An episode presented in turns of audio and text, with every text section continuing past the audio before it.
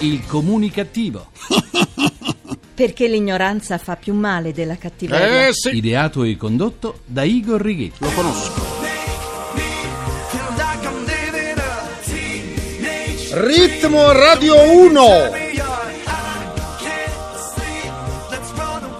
Buona comunicazione dal vostro comunicativo di fiducia Igor Righetti e bentornati alla nostra seduta radiofonica di gruppo di sana comunicativa numero 1676 col 76 col 6. Cominciamo la seduta di oggi con il mio saluto comunicativo che dedico a tutti coloro che quando ci chiamano su una telefonata di 10 minuti 10, 5 minuti li dedicano ai saluti finali. Si potrebbe non rispondere ai tanti saluti del nostro interlocutore o far finta che sia caduta la linea o simulare una perdita del segnale se siamo al cellulare, ma rischiamo di apparire scortesi, quindi continuiamo a salutare il nostro interlocutore finché non ci lascia agonizzanti. Allora va bene, ci sentiamo domani. Ti saluto, eh. Ciao Mario. Sì, ciao Francesco. Ciao Mario, è stato un piacere risentirti. Anche per me, ciao Francesco. Ciao Mario. Ciao di nuovo. Ah, salutami Giovanna, Mario. Senz'altro presenterò, grazie. Dai un bacio anche ai bambini, eh. Sarà fatto Francesco. Ciao Mario! Ciao Francesco! Buona serata, eh? Anche a te, Francesco. Ciao! Ciao, ciao, ciao, ciao, ciao, ciao, ciao, ciao, ciao, ciao, ciao, ciao, ciao! Mi telefoni o no?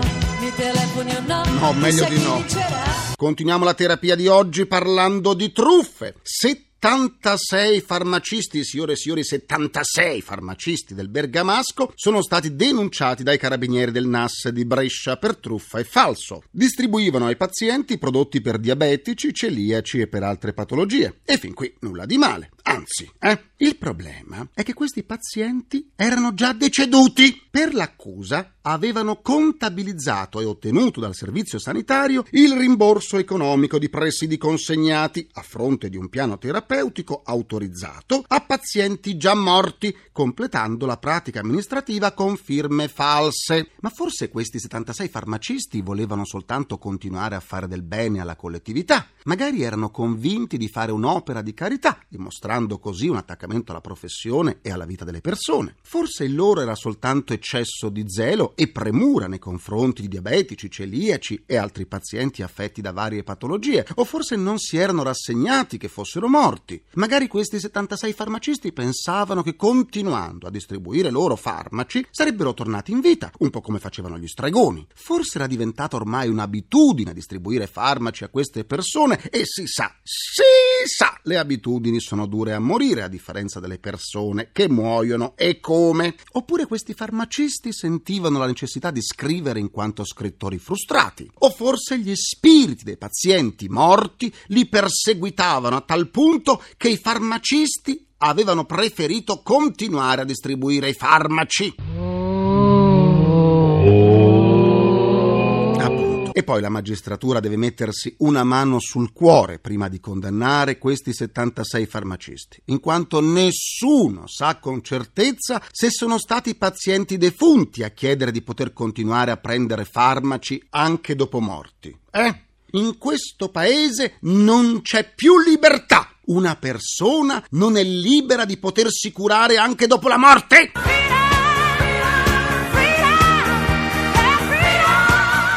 Freedom! Cambiamo argomento. L'emulazione è pericolosa, soprattutto per i derelitti umani. Dopo il furto della salma di Mike Bongiorno, ora sono stati trafugati i resti dei genitori del sindaco di Capaccio Pestum, Pasquale Marino, in provincia di Salerno. Se andremo avanti di questo passo, diventerà un'epidemia. Dovranno inventare cofani funebri con impianto di allarme incorporato e protetti da grate e inferriate. Oppure, per evitare i furti delle bare, ci converrà fare la cremazione e conservare i nostri cari nelle urne cinerarie tenute nel soggiorno. Ora chiede la linea al mio avatar per il nostro grrrr.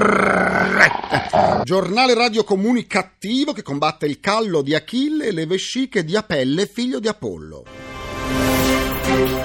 Visti i tempi, nelle sale italiane potrebbe uscire quanto prima un film su una giovane coppia che dà un anticipo per comprarsi un'auto, poi paga la prima rata per acquistare l'arredamento della propria casa. Il film potrebbe intitolarsi Due cuori e una caparra.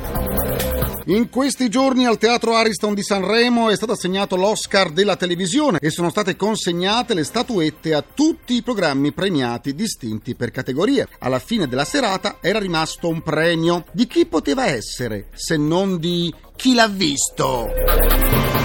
Tra pochi giorni su Italia 1 arriverà in prima serata un programma dal titolo emblematico Tamarreide, presentato da Fiammetta Cicogna. La cosa sorprendente non è data dal fatto che in prima serata ci saranno come protagonisti otto tamarri, ma che li porti la Cicogna! Le sedute del comunicativo possono essere ascoltate anche sullo smartphone e sul sito ilcomunicativo.rai.it dove potrete pure scaricarle in podcasting e sentirle in caso di tartaro. Per scambiarci un po' di sane comunicattiverie vi aspetto sulla nuova pagina Facebook del comunicativo facebook.com slash barra il comunicativo. C'è mia nonna su Facebook e l'ha cambiato pure look. Oggi saluto i comunicativi Calogero Murania, Francesca Ramunno, Paolo Marzolla, Stefano Fracas, Giulio Tolu, Beppe DJ, Cristina De Luca, Sara Ottaviani e Andrea Bianco. Parliamo ora di sette, satanismo, spiritismo, stregoneria, vampirismo ed esoterismo, parole che evocano storie truci del passato che fanno venire in mente Dracula, il leggendario vampiro ispirato da due figure storiche dei principi romeni Vlad II Dracul e suo figlio Vlad l'Impalatore. È mezzanotte. È l'ora dei vampiri.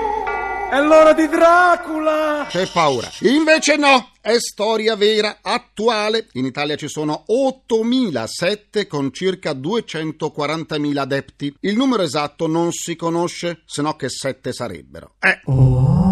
Eh sì. Ma secondo la comunità Papa Giovanni XXIII, che ha istituito anche un numero verde per aiutare le famiglie di chi cade in trappola, le persone coinvolte potrebbero essere molte di più. In un convegno organizzato a Roma dal titolo L'esperienza religiosa dell'umanità tra libertà e manipolazione, sono stati portati notevoli contributi alla conoscenza dell'occultismo, pratica dilagante che provoca danni ingenti nella vita di chi entra in un labirinto dal quale difficilmente potrà uscire. Il mondo delle sette è molto variegato, le più pericolose per i giovani sono quelle dove vengono praticati culti distruttivi che offrono ai ragazzi contatti col sovrannaturale ed entità malefiche come vampiri, diavoli e spiriti malefici al fine di stringere alleanza per realizzare desideri personali. E allora andiamo ad approfondire l'argomento con i nostri ospiti di questo pomeriggio.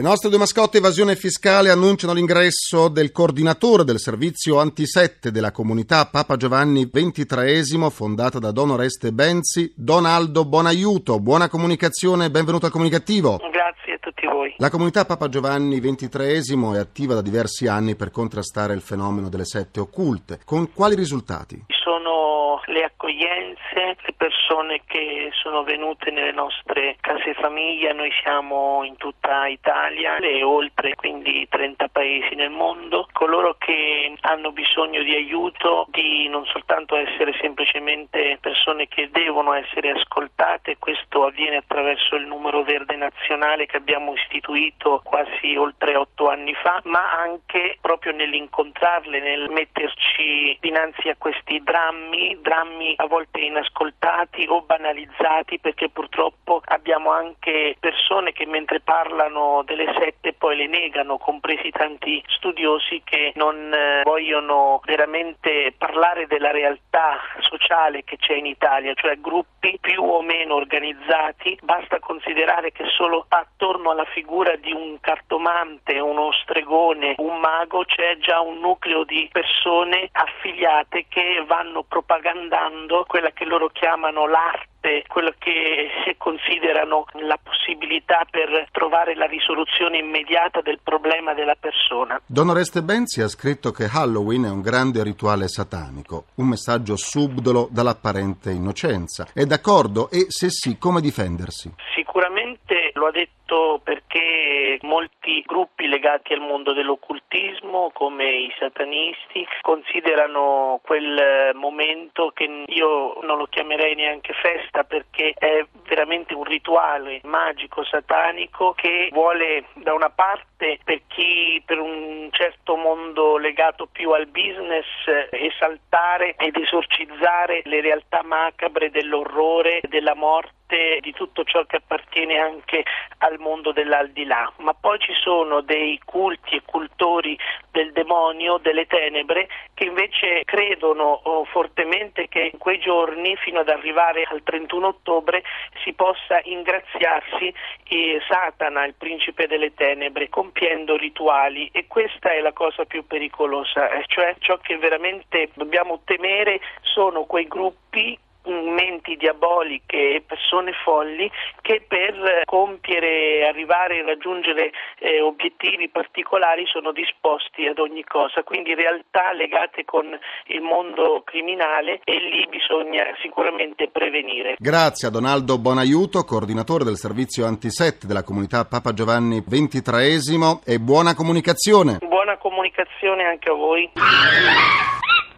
E do la mia buona comunicazione al sociologo, fondatore e direttore del CESNUR, il centro studi sulle nuove religioni, Massimo Introvigne. Buona comunicazione a lei e a tutti gli ascoltatori. In Italia si stanno diffondendo le sette sataniche, ma il satanismo è praticato soltanto dalle sette? No, certamente no, c'è un eh, satanismo individuale praticato anche da ragazzotti che guardano qualche sito internet. Cito un caso che gli ascoltatori ricorderanno, le tre ragazze di Chiavenna che nel 2000 uccisero Suor Laura Mainetti, di cui è in corso la causa di beatificazione. Non erano in contatto con nessuna setta, ma si costruirono un satanismo casereccio tramite la frequentazione di internet, un satanismo che poi portò a pugnalare ripetutamente una suora e perfino a berne il sangue. Perché c'è tanta diffusione del satanismo? Beh, è una diffusione anzitutto che dobbiamo mettere in un contesto per non allarmarci troppo, non raggiunge neppure lo 0,1% della popolazione. A prescindere dai pochi gruppi che fanno del satanismo un itinerario a loro modo culturale, per Mm. quanto aberrante, il satanismo è diffuso soprattutto fra i giovani ed è l'espressione di una devianza, di un rifiuto totale della società e degli adulti. È poi la stessa devianza che si esprime nel lanciare sassi dai cavalcavia o nel lanciare oggetti contro i poliziotti fuori dagli stadi, in realtà spesso i giovani che fanno queste cose, che si dichiarano anche satanisti, rischiano di essere le stesse persone. Quali sono le caratteristiche più comuni degli adepti delle sette? A mio avviso dobbiamo distinguere fra gli adepti delle vere e proprie organizzazioni sataniste che sono in genere adulti di un discreto livello culturale, molto riservati, se ne parla pochissimo sui giornali e con un itinerario alle spalle nel mondo dell'occultismo all'insegna del proviamole tutte, adesso proviamo anche il satanismo. Dal secondo tipo di satanista, quello più diffuso, quello giovanile, che è invece di solito una persona di scarsissima cultura, pessimi risultati scolastici o abbandonato la scuola, quasi sempre fenomeni di alcolismo o di droga, insomma un emarginato deviante che esprime la sua devianza attraverso il riferimento al nemico di tutti i buoni, cioè a Satana. Grazie al sociologo Massimo Introvigne, fondatore e direttore del CESNUR, il centro studi sulle nuove religioni e buona comunicazione. Buona comunicazione a voi. Ci mancava l'assassino della doccia di Psycho. Su, vai via, basta. Concludo anche questa seduta con il mio immancabile pensiero comunicativo.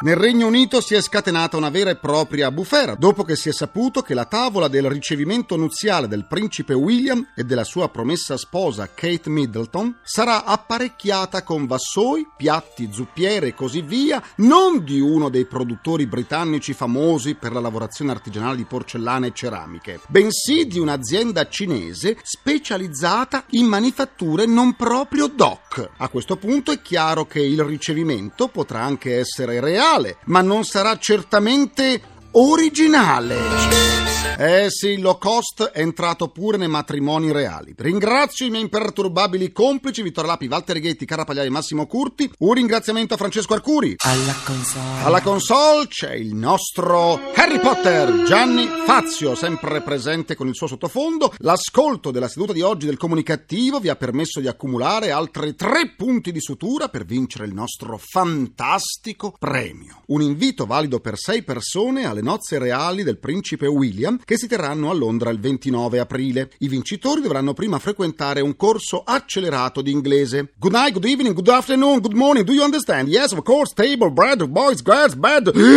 Un corso davvero accelerato, eh? La terapia quotidiana del comunicativo tornerà domani alle 17.20 sempre su... Rai Radio 1. Buona comunicazione dal vostro portatore sano di comunicattiveria, quella sempre, Igor Righetti. Grazie, a domani. Il comunicativo. Perché l'ignoranza fa più male della cattiveria. Ideato e condotto da Igor Righetti.